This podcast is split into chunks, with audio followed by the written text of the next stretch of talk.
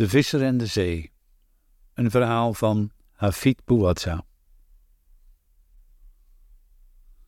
Zie, zei de eerste sheik zonder te wijzen, daar gaat een goede, godvrezende man, die voor elk dag krieken, vertrouwende op God, zijn net uitgooit om met al wat God behaagt hem te schenken, zijn vrouwen en kroos te voeden.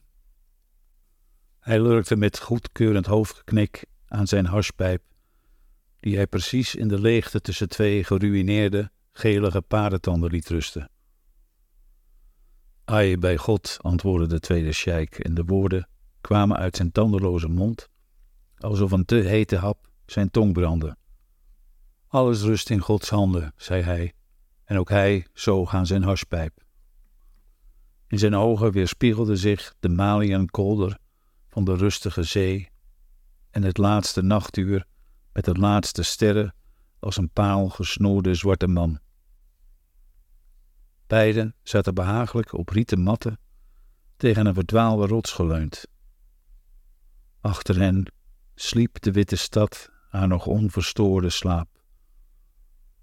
Een minaret wees naar de hemel. De visser over wie zij spraken zwaaide een salam aleikum richting de twee sheiks. Zij zwaaide God sta u bij je terug. Aan de horizon begon het morgenrood al te bloeden, maar nog had de visser niets gevangen. Drie andere vissers, die op eerbiedige afstand van elkaar in het water stonden, bleken niet voorspoediger dan hij. De visser had de gewoonte om zijn net niet meer dan drie keer uit te gooien, hoe karig de opbrengst ook mocht zijn. Deze gewoonte van hem had zijn vrouwen meermalen in luidruchtig verschimp doen uitbarsten. Wat moest het veelhoofdig kroost eten? De visser echter week nooit van zijn gewoonte af. Nu stond hij op het punt om zijn net voor de derde keer uit te werpen. Zorgelijk kermend hief hij eerst een gebed aan. O God, open voor mij de zee zoals u haar opende voor Mozes en zijn volk. Bespaar mij het gekrijs en gekrakeel van nimmer behaagde vrouwen en zorgeloos kroost. Deze woorden beëindigend, wierp hij zijn net uit. Inshallah zal fortuin hem nu gunstig gezind zijn, zei de tweede sheik tussen twee puffen door. God geeft en neemt zoals hem dat behaagt, voegde de eerste sheik eraan toe. Het gebed van de visser leek verhoord te worden, want toen hij ze net weer wilde ophalen, gaf dit niet mee. O dag van voorspoed, dacht de visser wel bespraakt. Is fortuin mij zo welgezind dat zij mij meer schenkt dan de kracht van mijn verouderde botten dragen kan? Maar het was ook mogelijk dat zij net ergens aan vast was blijven haken. hij vreesde dat zijn verheugd getrek het net zou scheuren.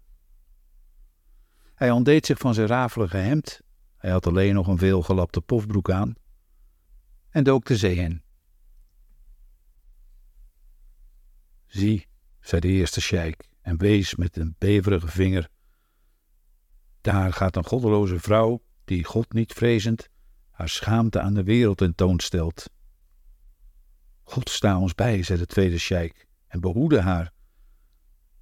Wie weet is het een deerne die na een dag van wijn en zang haar zinnen verloren heeft en als demonbezetene rondwaalt. De twee sheiks hadden het verkeerd. De vrouw, nog mooi voor haar rimpelende leeftijd, was niemand anders dan de visser die weer uit het water tevoorschijn was gekomen. Toen hij zijn pofbroek wilde optrekken, zag hij aan zijn borst twee memmen hangen, die hun strijd tegen de zwaartekracht aan het verliezen waren. God, dacht de visser, heeft mij niet lief hij heeft mij in een vrouw veranderd. Maar hij kreeg geen tijd om aan zijn verdriet jammerende uiting te geven, want de drie andere vissers hadden de vreemde vrouw al opgemerkt en begonnen onder luid geschimp stenen te gooien. Hola, mannen, riep een van hen. De zee heeft ons alsnog een vangst bezorgd. Deze meermin moet ons alle drie voldoen. Ze lieten hun net erachter en begonnen haar richting op te lopen menende haar te leren wat zij met vrouwen deden die hen in een verzoeking brachten. Snel raapte de visser zijn hemd op en dit tegen zijn zwaaiende borsten drukkend, maakte hij zich uit de nieuwe voeten, gevolgd door drie verwensende, lustige vissers. Zie, zei de eerste sheik, daar gaan drie goede, godvrezende mannen die niet toestaan dat een vrouw hen ervan weerhoudt hun kroos te voeden. Dit, knikte de tweede sheik, zijn waarlijk schaamteloze tijden waarin een man niet ongestoord mag arbeiden. Via vele sluipwegen wist de visser zijn huis te bereiken. Hij hoorde dat binnen de drie vrouwen al wakker waren en bezig met het voorbereiden van het ontbijt. De jongste kinderen krijsten en elleboogden elkaar in ochtendwrevel het bed uit. De vrouwen maanden hen onophoudelijk tot stilte, zonder, zo wist de visser, hun werk te onderbreken. Abdullah laat je zusje met rust. Fatima, hou op met schreien. Jij, hondsvot, ga je gezicht wassen. Oh, ga water halen en haal je vinger uit je neus. De visser glipte onhoorbaar en langzaam het huis binnen via de achterdeur. Bij de keuken aangekomen, hoorde hij de ene vrouw tegen de andere zeggen: O, wee het weke gebeente van onze man, de visser, als hij weer met lege handen terugkomt. Ik zweer bij God dat hij vannacht op een houtje mag bijten. Nee, nee, nee, mijn zuster, bedplichten zijn heilig. Daaraan valt niet te tornen. Dit gesprek deed de droevige visser, zijn Lize een last lichter, beseffen dat zij geen enkele bedplicht meer zouden hebben. Slikkend, met neergeslagen ogen, liep hij de keuken in. Tien paar ogen staarden hem aan. De vrouwen hielden op met deegkneden. De kinderen staakten hun ochtendonrust. En zelfs de drie zogende kinderen stopten met drinken en hielden een heilzame boer in. De stilte werd verbroken door de oudste vrouw, die ook de mondigste was. O, die geile grijzaad! Een vierde vrouw! Hij heeft een vierde vrouw genomen. Ik wist dat het er ooit van zou komen. O, ik ruk zijn henna geverfde baard haartje voor haartje uit. Die tandeloze duivel, die week geroede wellusteling. En ze stond al met uitgestoken klauwen op om de indringster de oog uit te krabben, zonder acht te slaan op het kind dat van haar schoot afviel en op de grond, hikkend, begon te krijsen. De visser kon geen woord uitbrengen, slechts met angstige ogen het hoofd schudden. De twee andere vrouwen hielden haar tegen, twee andere kinderen gleden op de grond, zeggende dat het niet haar schuld was. Maar de oudste vrouw was al in vergevorderde staat van hysterie en wilde van niks horen. Net op tijd wist de visser te ontsnappen en rende de straat weer op. Achter zich hoorde hij nog hoe het geraas toenam en hoe de vrouw tegen de deur bonkte. Veel tijd om bij te komen kreeg hij niet, want in een van de steegjes Vlak bij de moskee rende hij tegen de drie vissers aan.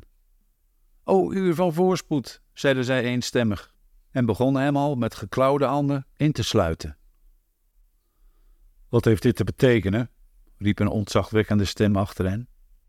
De mannen draaiden zich om en zagen de imam staan. O imam, zeiden zij, deze vrouw hebben wij op strand gevonden. Zij kwam als een meermin uit zee en omdat onze vangst deze ochtend zo karig was, dachten we dat God haar in zijn alwijsheid gezonden had om ons tot troost te dienen.